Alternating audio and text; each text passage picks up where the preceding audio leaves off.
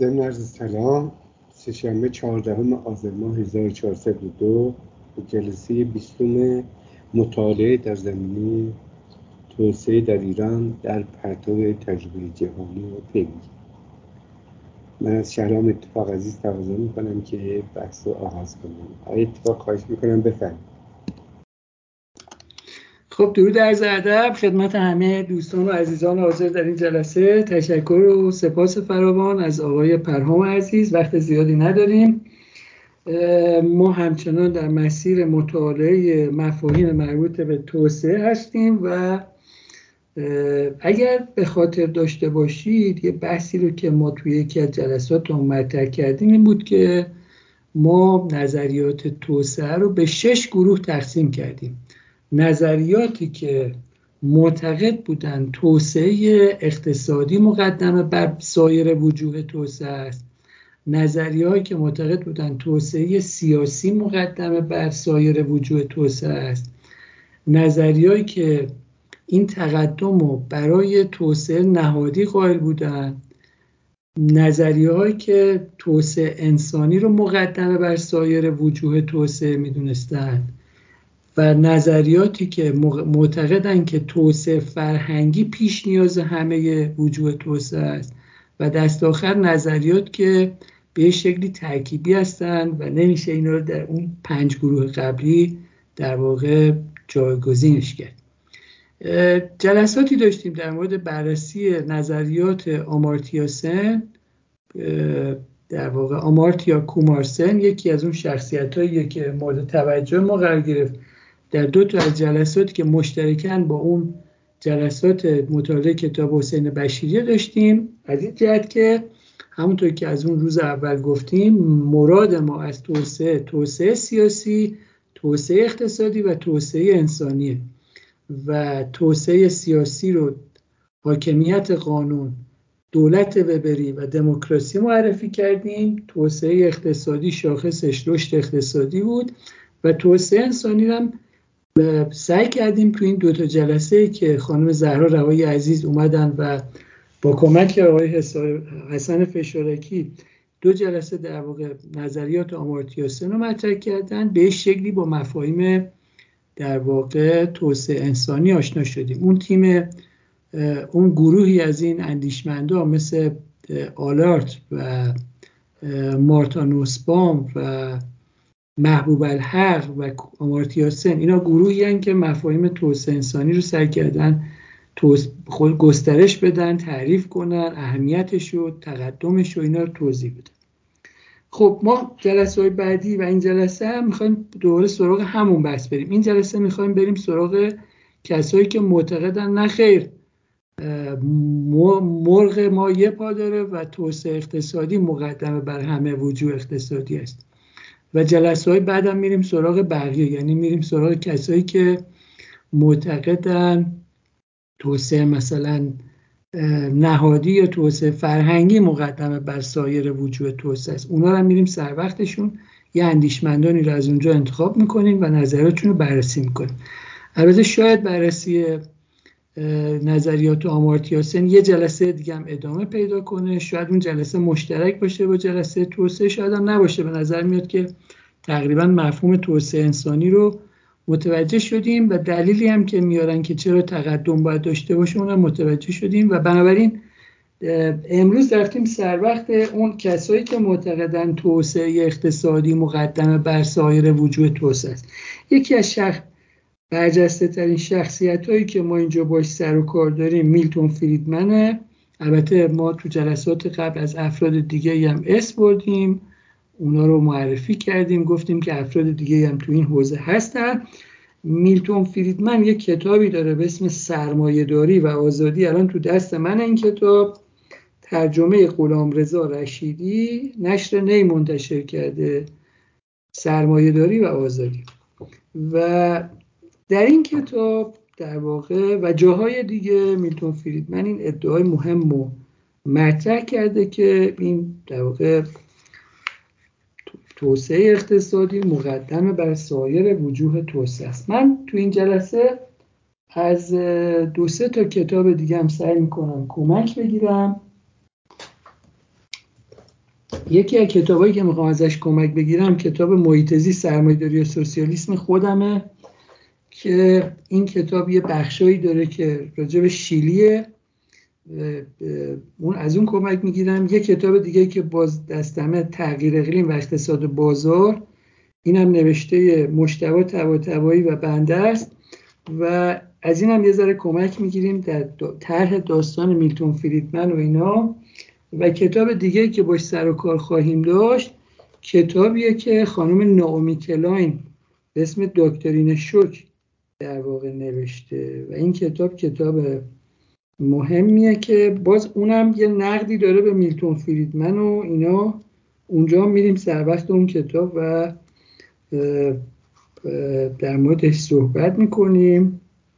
خدمتتون هست شود که خب حرف مهمی که میلتون فریدمن می‌زنه اینه که یادمون باشه که اولا حرفایی که میلتون فریدمن می‌زنه تو چه تاریخیه؟ چون هر کی هرچی میگه باید اون تاریخش ببینیم. اون زمانی که اون حرف رو زده چه تاریخی بوده. میتون فریدمن این حرف رو داره تو قرن بیستم می‌زنه. مثلا نیمه دوم قرن بیستم می‌زنه و در اون دوره در واقع این کتاب رو نوشته و خدمت شما شود که اون دوره هم اگه یادمون باشه همونطور که تو اون جلسه که با آقای قهرمانپور عزیزمون داشتیم یه منازعه ای در مورد موضوع مطرح بود که توسعه سیاسی مقدم است یا توسعه اقتصادی مقدم است و اینا. بنابراین تو اون فضا میلتون فریدمن یه حرف مهمی می‌زنه تو این کتابش. دارم می‌خونم از روی کتابش و میگه که سیاست و اقتصاد بین سیاست و اقتصاد ارتباطی تنگ وجود دارد. اما منظورش از این موضوع اینه که می‌خواد بگه که اونایی که تصور می‌کنن که عرصه سیاسی مهمه می‌خواد بگه که اقتصادم ارتباط تنگی با سیاست داره و اونی که مهمتره که متحقق بشه عرصه اقتصادیه. تا دیدیم که این بحث منتقدای زیادی داشت دیگه. منتقداش تو عرصه سی... اونایی که معتقد به تقدم توسعه سیاسی هستن منتقد این ادعا هستن. نهادگراها موافقن که توسعه سیاسی مقدمه بر توسعه اقتصادیه و, در واقع شکل نهادیش رو در واقع دارن تاکید می‌کنن. میگن نهادها مهمن. توسعه انسانی ها رو توی بحث آمارتیا سن و اینا دیدیم. اونجایی که حسن فشارکی و زهرا رهایی عزیز داشتن توضیح می‌دادن گفتن که کشورهایی هستن که رشد اقتصادی داشتن اما توسعه انسانی نداشتن یا مشکلاتی داشتن. و من می‌خوام بگم این بحث یه منتقدین پرباورسی داره. حالا ما الان می‌خوایم بریم سر وقت میلتون فریدمن. میلتون فریدمن میگه که درسته که سیاست و اقتصاد رابطه تنگاتنگی با هم دیگه دارن. از رو کتاب می‌خونم. میگه که شواهد تاریخی رابطه آزادی سیاسی و بازار آزاد را تایید می‌کنند. در هیچ زمان و مکانی جامعه را سراغ ندارم که بدون اینکه برای سازماندهی بخش اعظم فعالیت های اقتصادی خود از بازار آزاد استفاده کند از آزادی سیاسی قابل ملاحظه‌ای برخوردار بوده باشد. خب البته مثلا یه عده میگن هند اینجوری بوده دیگه. ما تجربه هند رو که مطالعه کردیم یادمون میاد که وقتی راجع هند صحبت می‌کردیم هند کشوری بود که هنوز خیلی آزادی اقتصادی نداشت اما بالاخره کشور دموکراتیک شناخته می‌شد و یه شکلی از توسعه سیاسی رو به دست آورده بود. به حال هر کدوم از این نظری ها یه موارد نقضی رو می‌تونیم پیدا کنیم که در اون موارد نقض اون تئوری اون نظریه پرداز رو می‌تونن به چالش بکشه میگه شواهد تاریخی رابطه آزادی سیاسی و بازار آزاد رو تایید می‌کنند. در هیچ زمان و مکانی جامعه را سراغ ندارم که بدون اینکه برای سازماندهی بخش اعظم فعالیت و اقتصادی خود از بازار آزاد استفاده کند از آزادی سیاسی قابل ملاحظه ای برخوردار بوده باشد.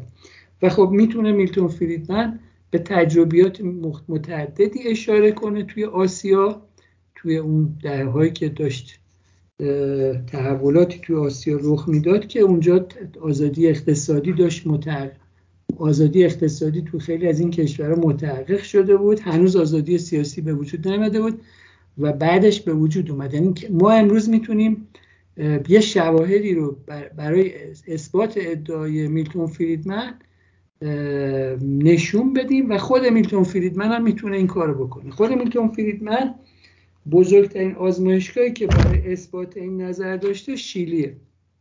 راجعش صحبت می‌کنه با جای دیگه تو کتاب میگه نظام اقتصادی که وسیله نیل به آزادی سیاسی تلقی می‌شود به دلیل تاثیرش در تمرکز یا توزیع قدرت اهمیت دارد. این هم حرف مهمیه دیگه. میگه نظام اقتصادی روی تمرکز یا توزیع قدرت اهمیت داره. نمیشه اینو نادیده گرفت.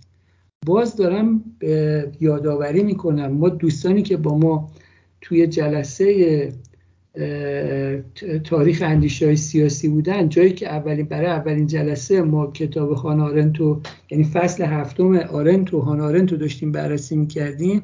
اونجا این بحث رو مطرح کردیم که یکی از انتقاداتی که لیبرال ها لیبرال های نیمه دوم نیمه دوم قرن بیستم به لیبرالیسم کلاسیک وارد می‌کنن کم اهمیت شمردن امر سیاسیه. دوستایی که اون دوره رو در واقع اون دوره نیستن می‌تونن برن فایل صوتی اون دوره رو گوش بدن. اونجا این بحث مطرح شد. فکر کنم جلسه 17 مطالعه تاریخ اندیشه سیاسی اونجایی که برای اولین بار فصل هفتم آنهانارنت رو مطالعه می‌کنیم یه بحث مفصلی اونجا داشتیم. پس بنابراین می‌تونیم بفهمیم که میلتون فریدمن جزو کساییه که کم کم جزو لیبرالاییه که کم کم متوجه اهمیت امر سیاسی شده. و داره میگه که نظام اقتصادی که وسیله نیل به آزادی سیاسی تلقی می شود به دلیل تاثیرش در تمرکز یا توزیع قدرت اهمیت دارد. یعنی اومده وارد فضایی شده که میگه اولا توضیح قدرت و این حرفا اهمیت داره. یعنی این بحث بحثی که جدیدن مطرح شده توی اون ادبیات لیبرال ها در گذشته خب کم اهمیت بوده این موضوع. و نقش در واقع توضیح قدرت رو داره اونجا مطرح می‌کنه. نقش نظام اقتصادی رو که چگونه می‌تونه در تمرکز یا توضیح قدرت نقش آفرینی کنه داره به ما یادآور میشه. خب ممکنه که ما در واقع به این نکته حواسمون به این نکته مهم نباشه که یکی از آزمایشگاه های بزرگی که خود میلتون فریدمن در واقع در آزمایش نظری خودش مشارکت داشته شیلیه. من در همین می‌خوام یه تاریخچه از شیلی بخونم ببینیم پای میلتون فریدمن چجوری به اونجا باز شد. چی شد که میلتون فریدمن از شیلی سر در آورد؟ ما یه گفتگوی داشتیم با آقای علی دینی عزیز که امروز در این جلسه یادشون می‌کنیم. این گفتگو در کتاب محیط سرمایداری و سوسیالیسم نوشته شده. من می‌خوام یه چند خطی از می‌خوام از اون کتاب برم جلو نمی‌خوام از اون بخونم می‌خوام یادآور بشم. من نسخه ای از کتاب خودم که در دست دارم محیط سرمایداری یا سوسیالیسم گفتگوی درباره اقتصاد سیاسی محیط و انرژی نوشته خودمه نشر آماره است. اونجا من با آقای دینی که در مورد این موضوعات بحث کردیم در مورد محیط زیست و سرمایداری و سوسیالیسم اینو بحث کردیم یکی از بحثامون کشید به شیلی رسید به شیلی.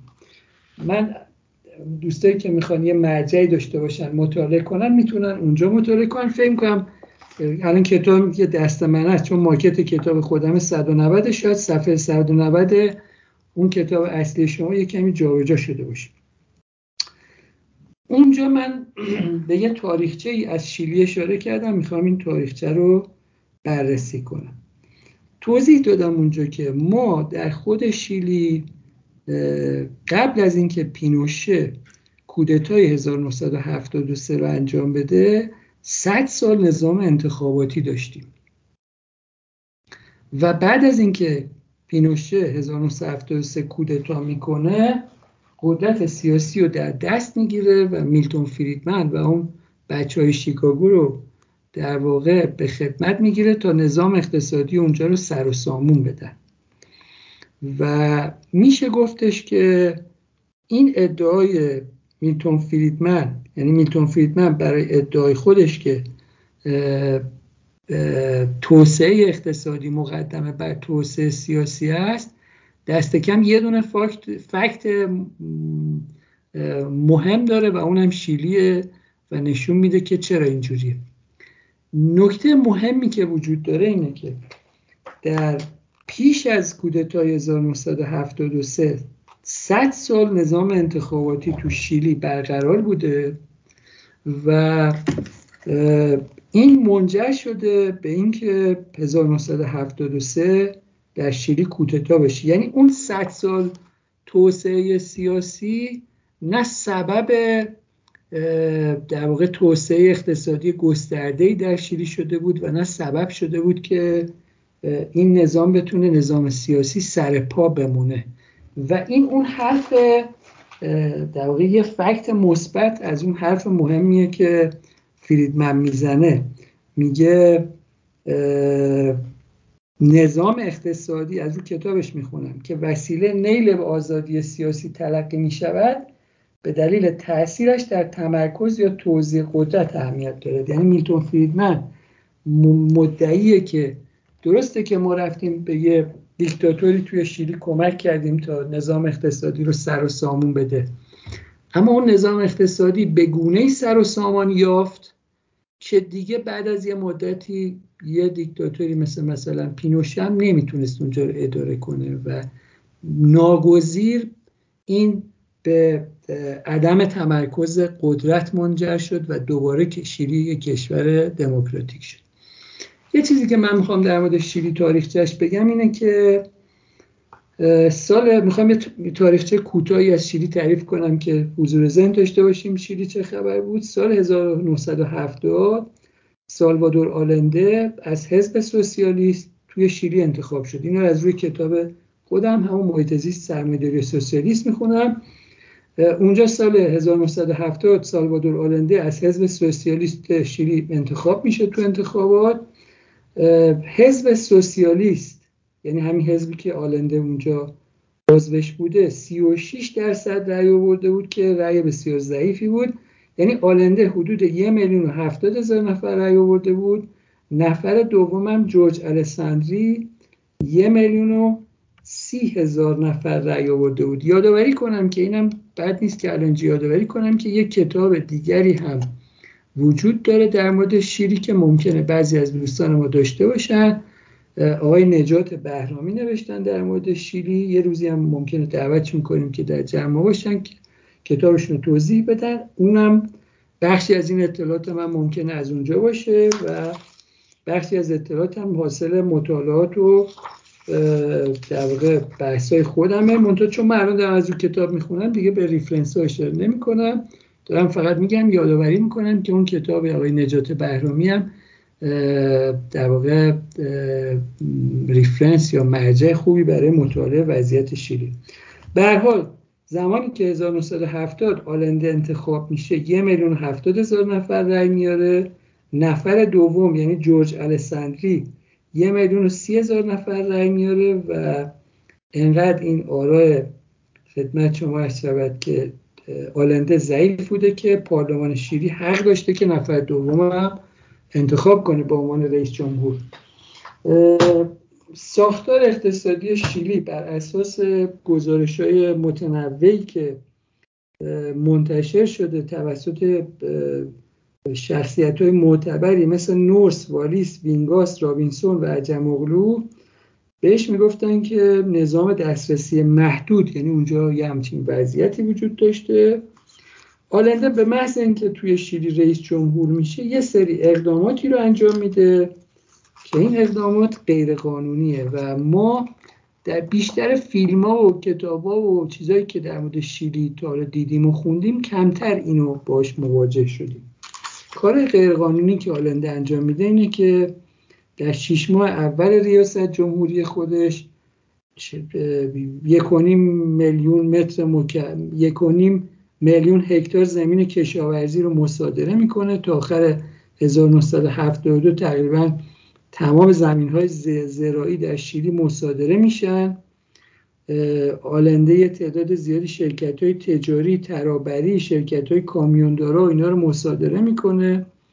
صنایع مس رو مصادره می‌کنه. یه مجموعه اقدامات تحریک‌آمیز علیه ایالات متحده انجام میده. اسم این پروژهش رو می‌ذاره گذار سریع به سوی سوسیالیسم خب بخشی از این کارهایی هم که داره می‌کنه تطابقی با قانون اساسی شیلی نداره. حزب دموکرات مسیحی که قبل, قبل از آلنده بر سر کار بود و رئیس جمهور قبلیش اداردو فریموندرو بود فریمونتالوا بود فریمونتالوا خیلی اون دوره کمک کرده بود با آلنده که آلنده تو انتخابات پیروز بشه. از حامی های مهم آلنده بود. اون چیز میشه اون در واقع اظهار نارضایتی می‌کنه از اقدامات آلنده و انقدر این شرایط بد بوده که خود اون فریمونتالوا که یه زمانی جز حامیان آلنده بوده مبدل به معترضان آلنده و حزب سوسیالیست میشه. عواسط سال 1973 پارلمان شیلی خود آلنده رو استیزاه می‌کنه. یه قدنامه هفت ماده علیه آلنده صادر می‌کنه. و یکی از بندای این قدنامه اینه که اعتراض به مسلح کردن طرفداران حزب سوسیالیست توسط آلنده بوده. یعنی آلنده اعضای حزب سوسیالیست رو مسلح می‌کرده و نیروی نظامی کشور رو کم کم داشته از کار مینداخته یعنی یه نیروی نظامی موازی با نیروی نظامی رسمی کشور داشته ایجاد می‌کرده. پلیس موازی داشته ایجاد می‌کرده. اینا می‌رفتن به زور زمین ها رو مثلا تصاحب کنن مصادره کنن. اونجا درگیری می‌شده یه عده کشته می‌شدن. شرکت های ترابری. چون ترابری یکی از موضوع های مهم تجاری شیلیه شیلی کشور خیلی درازیه. یعنی عرض کمی داره طول زیادی داره و در حاشیه دریاست و موضوع ترابری یکی از موضوع مهم حمل و نقل کالا یکی از موضوع مهمشونه و اونجا اون شرکت های ترابری اعتصاب می‌کنن. تو اون فیلم هایی که از اون دوران درست کردن اینه که مثلا امپریالیسم آمریکا باعث شده که این شرکت این راننده ها در واقع اعتصاب کنن. منتها واقعیت اینجوری نیست. به هر حال همه این اقداماتی که پارلمان شیلی می‌کنه تا یه جوری آلنده رو مهار کنه جواب نمیده. بهش به آلنده میگن که تو داری یه کودتای خزنده انجام میدی و چیزای شبیه به این. دست آخر 1973 خدمت شما عرض شود که 11 سپتامبر 1973 پینوشه کودتایی انجام میده. و از اینجا به بعد که پینوشه کودتا انجام میده اندکی بعد از کودتا اون از میلتون فریدمن. و تیمش کمک می‌خواد که چجوری باید کشور رو به لحاظ اقتصادی اداره کنن و فریدمن هم میپذیره و میره به کمک اونا. خب اینجا هم خیلی مورد انتقاد قرار می‌گیره میلتون فریدمن که تو چرا به یه کودتاگری مثل پینوشه که دستانش به خون آلوده است رفتی کمک کردی و به حال اون میره کمک می‌کنه. اون تیم تیمشون بچه های شیکاگو که مشهور بچه های شیکاگو هستن میرن اونجا کمک می‌کنن و نظام اقتصادی شیلی رو تغییر میدن. تحولاتی توی قانون اساسی شیلی انجام میشه و شیلی تبدیل میشه به یک کشوری مبتنی بر اقتصاد آزاد با یه دولت کوچک با همه اون آموزه هایی که متأثر و منبعث از در واقع آموزه های میلتون فریدمنه و بعدم در طول مثلا سی چل سال بعد در واقع یه رشد اقتصادی شگفت رو تجربه می‌کنه شیلی یعنی رشد اقتصادیش خیلی خوب میشه. حتی بعد از اینکه خدمت شما عرض شود که احزاب سوسیالیست بعد از اینکه پینوشه در واقع کنار میره سر کار میان خیلی دست به اون ساختار اقتصادیه نمی‌زنن. حدود سال 1988 پینوشه مجبور میشه که یه رفراندوم برگزار کنه 1990 هم قدرت رو واگذار می‌کنه. از سال 1990 به بعد هفت دوره انتخابات ریاست جمهوری بعد از پینوشه برگزار میشه و الان مثلا سی و چند ساله که اونجا انتخابات آزاد و دموکراتیک است. همونطور که گفتم در تمام طول این سالهایی که سالهای بعد از پینوشه احزاب چپ هم اونجا خیلی قدرت داشتن. سالهای متوالی پارلمان و, و ریاست جمهوری رو در دست داشتن. اما تغییری روی اون نظام اقتصادی انجام نمیدن و اون نظام اقتصادی همینجوری بر مدار آزادی اقتصادی و دولت کوچک ادامه پیدا می‌کنه و رشد اقتصادی بالایی رو شیلی تجربه می‌کنه و خب اون رشد اقتصادی که در دوره پینوشه وجود داشته یعنی از 1973 که پینوشه کودتا می‌کنه تا 1990 که قدرت رو واگذار کنه یکی از مستندات یکی از فکت های فریدمنه که خب میگه که ببینید من من نگفتم که توسعه اقتصادی مقدم بر توسعه سیاسی است. خب این نمونهشه دیگه. یعنی یه دیکتاتور دیکتاتوری مثلا یه کودتاگری مثل پینوشه اومده قدرت رو در دست گرفته و نظام اقتصادی به سمت بازار آزاد رفته و شرایط به گونه ای شده که به قول خودش همین جمله که در کتابش نوشته شده که یه بار دیگه من می‌خونم نظام اقتصادی که وسیله نیل به آزادی سیاسی تلقی می شود به دلیل تاثیرش در تمرکز یا توزیع قدرت اهمیت دارد. نوع سازمان اقتصادی که مستقیما آزادی اقتصادی را تعمین می کند یعنی سرمایهداری رقابتی نیز در ارتقای آزادی سیاسی موثر است. زیرا قدرت اقتصادی را از قدرت سیاسی جدا کرده و بدین ترتیب به یکی امکان می‌دهد تا باعث تعادل دیگری هم بشود. خب پس بنابراین اگه مثلا بریم سر وقت کسایی که معتقدن توسعه اقتصادی مقدم بر توسعه سایر وجود توسعه است. یکی از مثالاشون شواهدشون آرای میلتون فریدمنه تجربه شیلیه و این بحثا رو مطرح می‌کنه. یه کسی که منتقد این بحثا بوده یه در واقع کسی نیست جز ناومی کلاین در یک کتابی به اسم دکترین شوک تو این کتاب دکترین شوک ناومی کلاین یه بحثی رو مطرح می‌کنه. این کتاب دکترین شوک دست من هست خدمت شما هست شود که آخر اجازه بدید من بخونم. مهداد خلیل شهابی محمود نمی‌تونم ببینم چیه. خدمت شما شود اینه؟ الان پیدا می‌کنم به شما.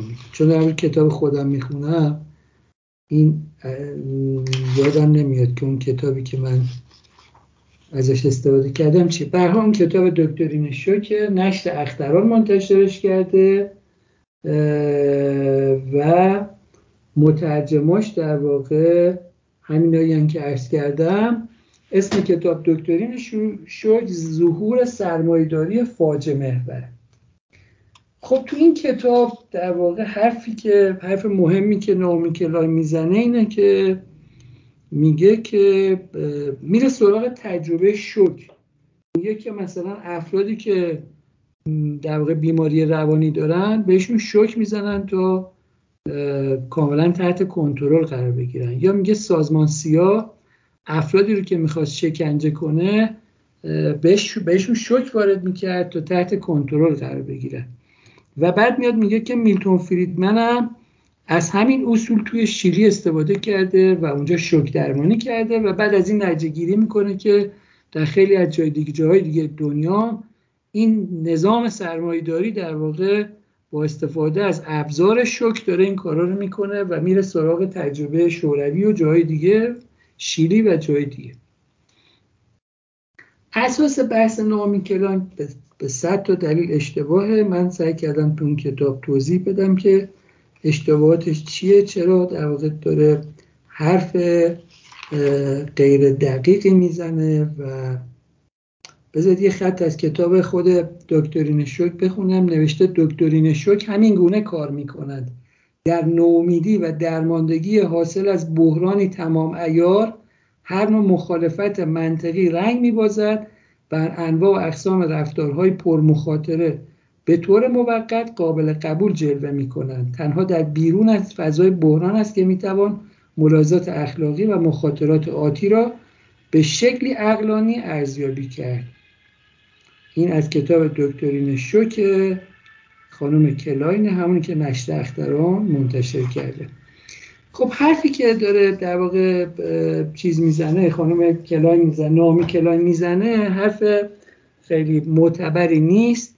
اصل ماجرا این استش که وقتی شما می‌خواید تغییر رو توی نظام اقتصادی بدید در موردش چند تا نظریه وجود داره. یکی از اون نظریه ها اینه که ما باید این تغییرات رو تدریجی بدیم. مثلا فرض کنید الان توی اقتصاد ایران فرض کنید ما می‌خوایم قیمت ها رو انحصار نمی‌دونم خودرو انحصار نمی‌دونم بازار انرژی فلان فلان اینا رو از بین ببریم. می‌خوایم مثلا اوضاع اقتصادی رو تغییر بدیم تحولاتی ایجاد بکنیم. اینا چند تا نظریه در موردش وجود داره. یکی این که اینو به تدریج انجام بدیم گام به گام انجام بدیم. یه نظریه اینه که وقتی اینو گام به گام می‌خوای انجام بدی بعد در عمل یه مشکلات دیگه به وجود میاد که اون دستاوردهای شما از بین میره. مثلا فرض کنید شما یه روز دولت میاد میگه من می‌خوام اصلاح اقتصادی انجام بدم قیمت انرژی رو می‌بره بالا. بعد از اون دوباره انقدر تورم می‌بره بالا که اون قیمت انرژی رو که برده بالا اثرش از بین میره. بنابراین نظریه رقیبش این هستش که این تحولات همه رو با همدیگه ناگهانی یه بار برای همیشه انجام بدیم. به صورت یه شوک انجام بدیم. و این هیچ چیز توطعه آمیز و در واقع هیچ چیز نمی‌دونم توطعه آمیزی تو این ماجرا نیست که نامی کلان اینو در واقع به این شکل نشون میده. و اون مقایسه هم که با شوک نمی‌دونم توی آزمایشگاه ها یا توی سازمان سیا می‌کنه مقایسه نامربوطیه. برای اینکه اونجا آدم های سالم و شوک می‌زنن تا در واقع شکنجهشون کنن یا تبدیل با یه آدم ناسالم بکنن در حالی که این بحث شوک درمانی توی نظام اقتصادی مربوط به نظامی که خودش در حال سقوط و فروپاشی و نابودیه مثل شیلی مثل مثلا اتحاد جماهیر شوروی که در واقع بعد از فروپاشی و اونجا دارن این تحولات رو در مورد موجودی انجام میدن که در حال فروپاشی می‌خواین رو در واقع به وضع بهتری بیاره خب بنابراین این هم در واقع بحثی نقدیه که به از سوی در واقع مثلا شخصی مثل مثلا نامی کلاین به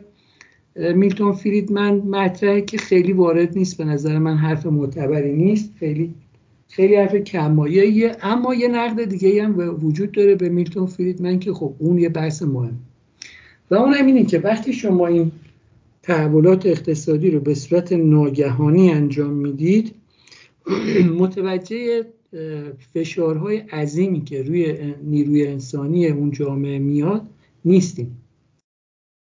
مثلا وقتی که نرخ ارز رو مثلا آزاد می‌کنیم نمی‌دونم تورم از بین می‌بریم نمی‌دونم مجموعی از اصلاحات اقتصادی رو به صورت ناگهانی در یه جامعه انجام میدیم اگر دولت هیچ اقدام حمایتی از مردمی که تحت تاثیر قرار می‌گیرن در اثر این اصلاحات انجام نده که خب مثلا تو شیری چنین کاری انجام نشد بخشی از مردم تا بیان با این وضعیت جدید با این سازوکار جدید خودشون رو بتونن منطبق کنن بتونن مثلا اگه شغلی از دست دادن بتونن یه شغل جدیدی پیدا کنن. اگه درآمدشون کاهش پیدا کرده بتونن دوباره درآمد جدیدی پیدا کنن که بتونن اجاره خونهشون رو بدن زندگیشون رو بگذرونن.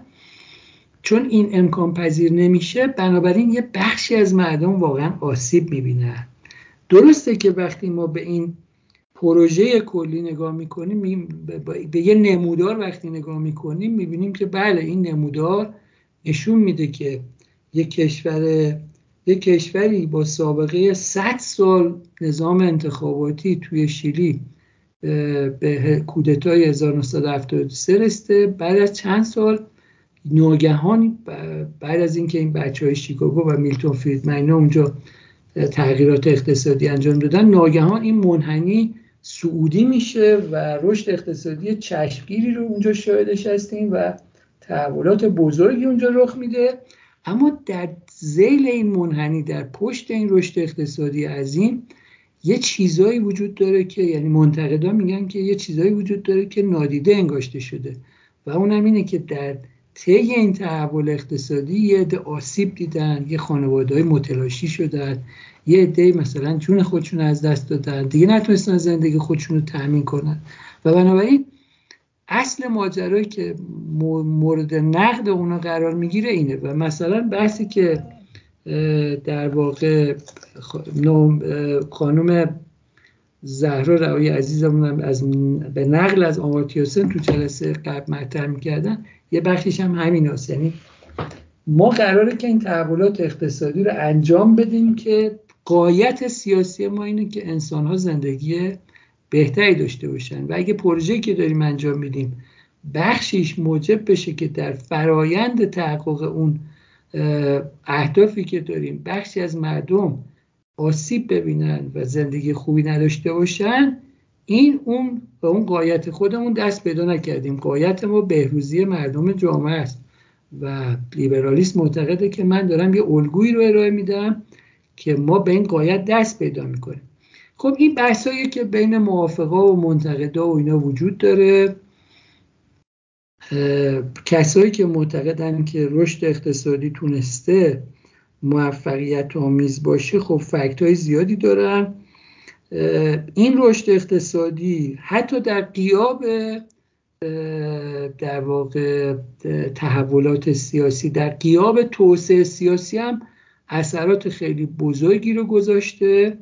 یعنی در واقع مثلا شما وقتی میرید سر وقت تجربه آسیا ما توی جلسات توسعهمون کشور آسیایی رو مطالعه کردیم. کشوری مثل چین کشوری مثل تایوان سنگاپور مالزی اینا کره جنوبی وقتی اینا رو مطالعه کردیم دیدیم که مثلا بخشی از اینا کاملا در قیاب توسعه سیاسی در یه فرایند آمرانه.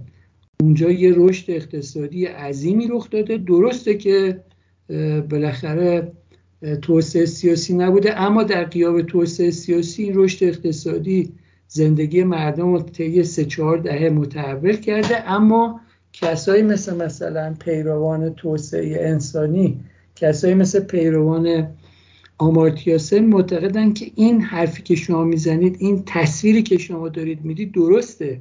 این توسعه آمرانه موفق شده یا اصلا توسعه آمرانه یا غیر آمرانه؟ حالا جنبه آمرانه یا غیر آمرانهش مهم نیست.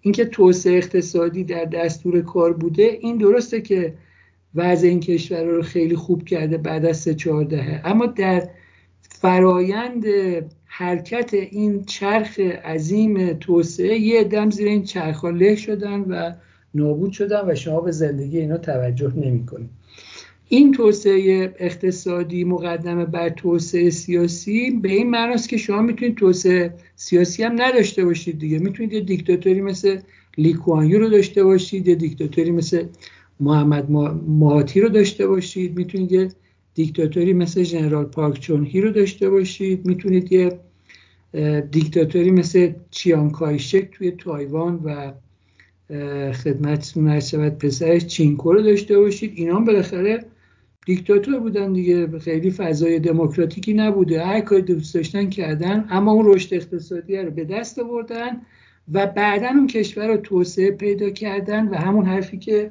میلتون فریدمن می‌زنه تا حدودی متحقق شده در این کشور. برای اینکه وقتی نظام اقتصادی در واقع مبتنی بر نظام بازار آزاد باشد عملا شرایطی پدید خواهد آمد تا جلوی تمرکز قدرت رو بگیرد. همونطور که میگه نظام اقتصادی که وسیله نیل به آزادی سیاسی تلقی می شود به دلیل تاثیرش در تمرکز یا توزیع قدرت اهمیت دارد. این نظام اقتصادی میگه که باعث کاهش تمرکز قدرت میشه و این معنیش نه که اون توسعه سیاسی به دست میاد. ببینید ما تو این فضایی که داریم با هم بعد روی موضوعات مطالعه می‌کنیم قصدمون اینه که همونطور که همیشه گفتیم نظریه های مختلف رو بذاریم روی میز بررسی کنیم ببینیم چه کسی چه می‌گوید و بقیه نقداشون نظراتشون نسبت به اون نظریه چیه. ما هیچ راه حل طلایی برای بهروزی جامعه نداریم.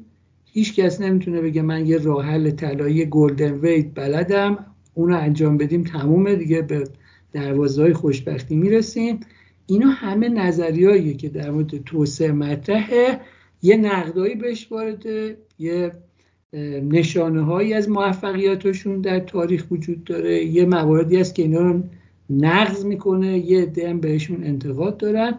ما فقط قصد اینه که بگیم ببینیم که اوضاع احوال چجوریه. بنابراین ما تو این جلسه کوشش کوشیدیم کوشش کردیم تا نظریه که مدعی توسعه اقتصادی مقدم بر توسعه سیاسی یا سایر وجوه توسعه است و بررسی کنیم. یکی از اون شخصیت های شاخصی که انتخاب کردیم میلتون فریدمن بود.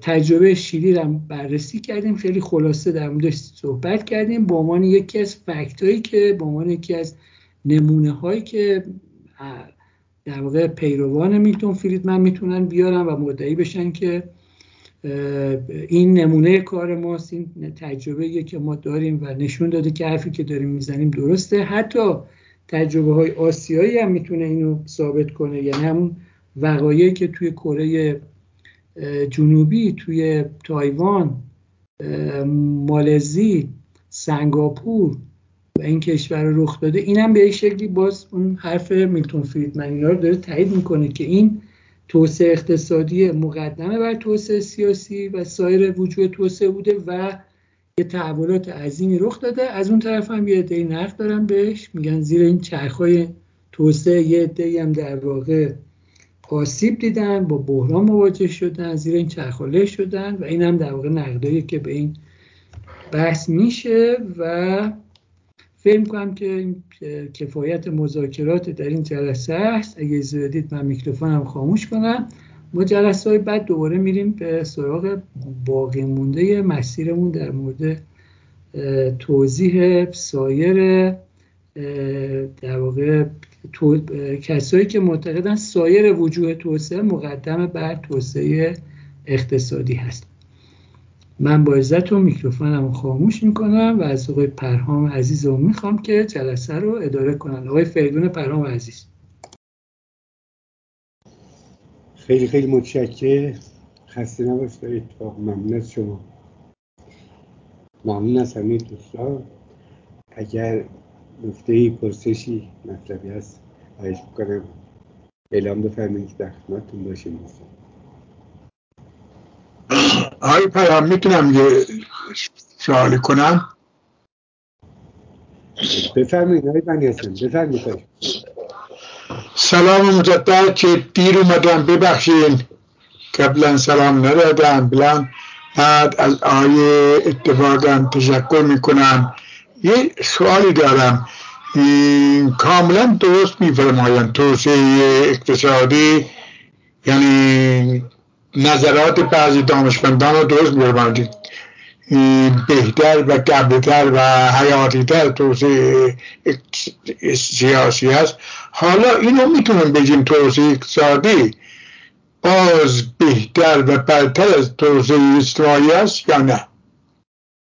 چون پشت سر این یه سوالی دارم. آقای بنی حسن عزیز سلام و ارادت. اون صداتون یه لحظه قطع شد. اون سوالتون یه بار دیگه میفرمایید. من حالا اون سوال من هیچ وقت مردم جهان با مطالعه کردن با یاد گرفتن از همدیگه شنیدن متوجه نشدن که زن برابر مرد است. چون اقتصاد طوری بود که در دست مرد مرد کلا هر نوع مرد قویتر از زنشه. بیل کلنج پچ در دست مرد بود و تعیین کننده مرد بود. همه چی را. برای انتخاب خانم که مثلا زیباتر خانم و پولدارتر خانم و انتخاب بکن حالا دادن ندادن مهم نیست. ذهنیت اینو میشم که چون تعیین کننده می‌دونه خودشو اون باید انتخاب بکنه. یا ازدواج شاید اون باید تعیین کنه که فلان خونه فامیل بره یا نره. آه.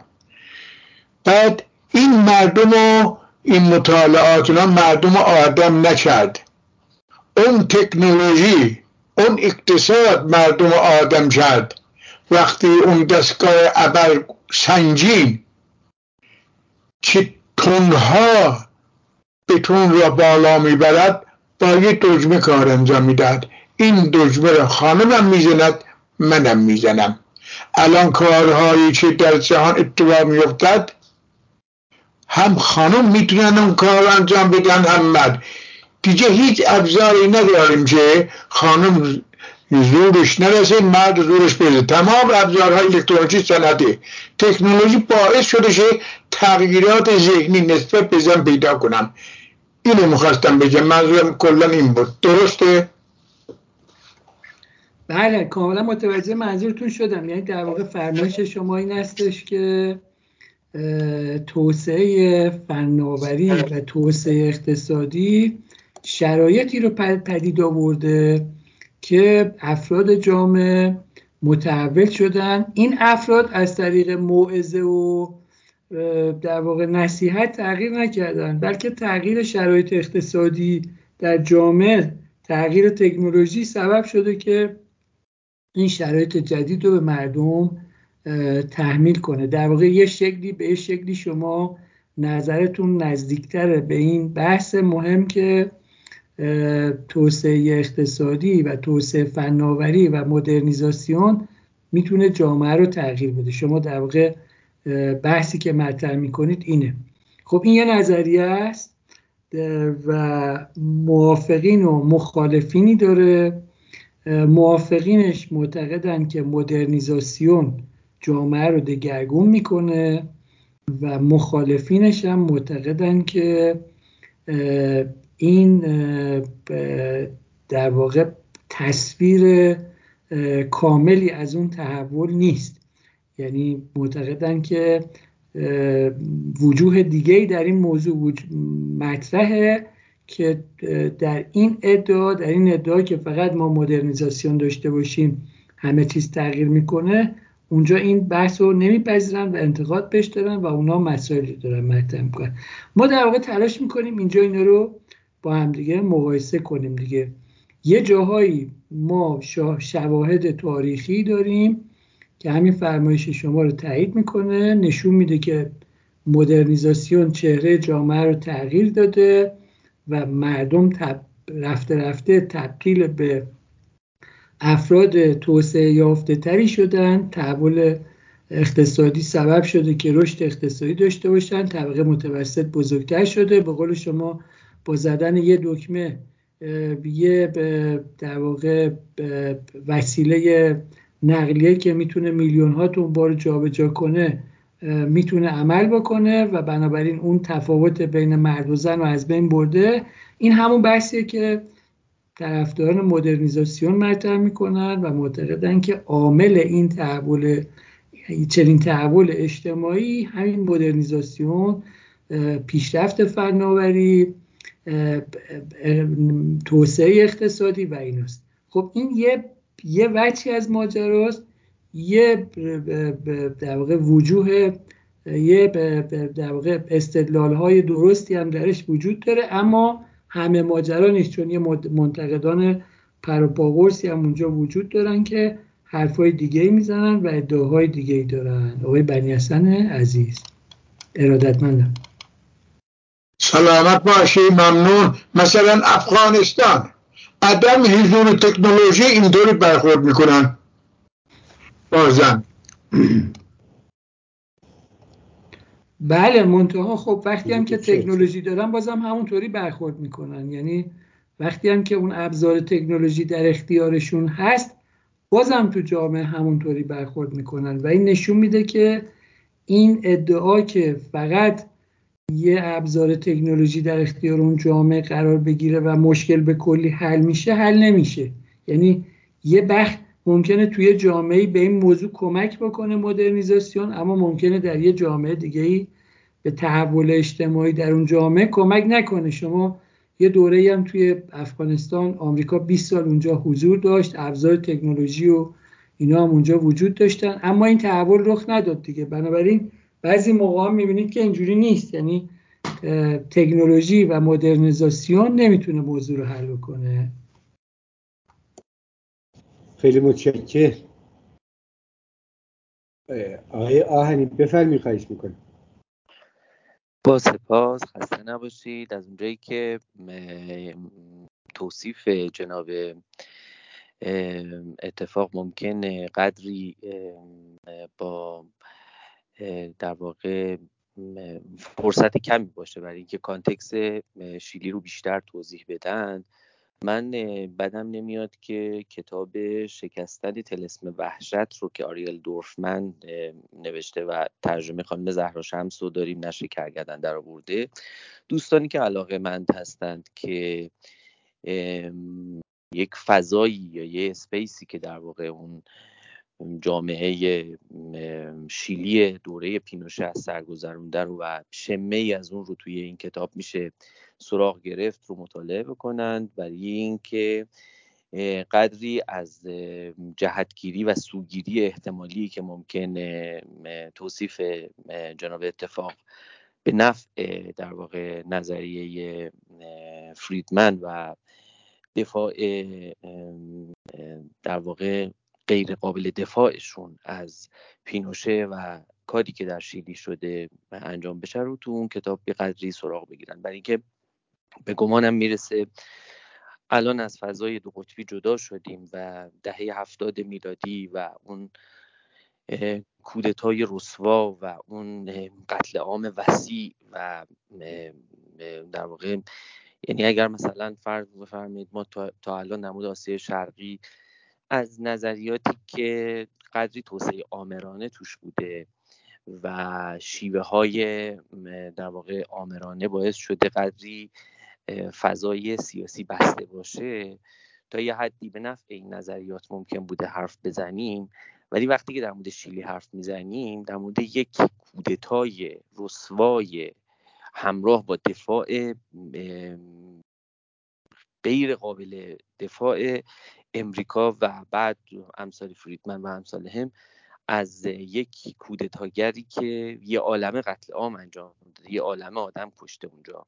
و بعد به علت رشد اقتصادی که ایجاد شده این رو به مسابقه دستاورد در واقع بعدا به نفع نظریه خودشون ترقی بکنن. به نظرم برای که این فضا قدری جهتگیری داشت بد نیست که این کتاب رو یه تورقی بکنن. و ذهنمون باشه که مکتب شیکاگو پس از در واقع چنین افتضاحاتی در واقع اسکورش تو نزد افرادی که می‌خواستن حتی از توسعه دم بزنند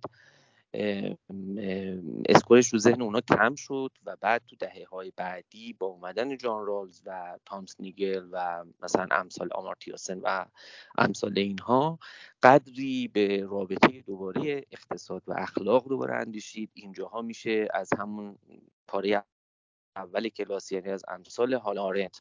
کسانی که فضیلت مدارانه به امر سیاسی دوباره رجوع می‌کردند و می‌گفتند علا رغم همه قصه هایی که در مورد امر لیبرال صورت می گرفت ممکن بود که یه جنگ جهانی رخ بده و از وسطش هیتلری ظهور بکنه و از وسطش یه عالم فاشیست ظهور بکنه و شماها به علت اینکه در امر سیاسی رو جدی تلقی نمی کردید ممکن بود به قدر کفایت بهش رجوع نکنید. اینجا هم به نظرم می‌رسه که تقلیل توسعه به رشد اقتصادی و یه سری آمار که زندگیاشون بهتر شده و به علت اینکه بسترهای لازم رو فراهم نشده بوده در دوره های مثل دوره آلنده از کودتا بشه دفاع کرد از رفتارهایی که پینوشه کرده دفاع کرد از کاری که امریکا و در واقع فریدمن امثال فریدمن انجام دادن دفاع کرد. به نظرم خوبه که برای اینکه چهره در واقع کثیف دیکتاتوری پینوشه اینجا قسل تعمید داده نشه. به نظرم بد نیست که دوستان به کتابی مثل کتاب دورفمن هم نگاهی بندازن. ببخشید.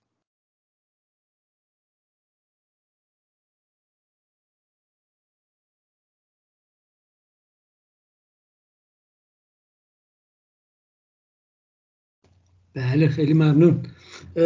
من البته تلاشم این بود که نگاه یک طرفه ای به موضوع شیلی و پینوشه نداشته باشم و گمان کردم که کاملا نگاه هم نگاه پد وسطی است.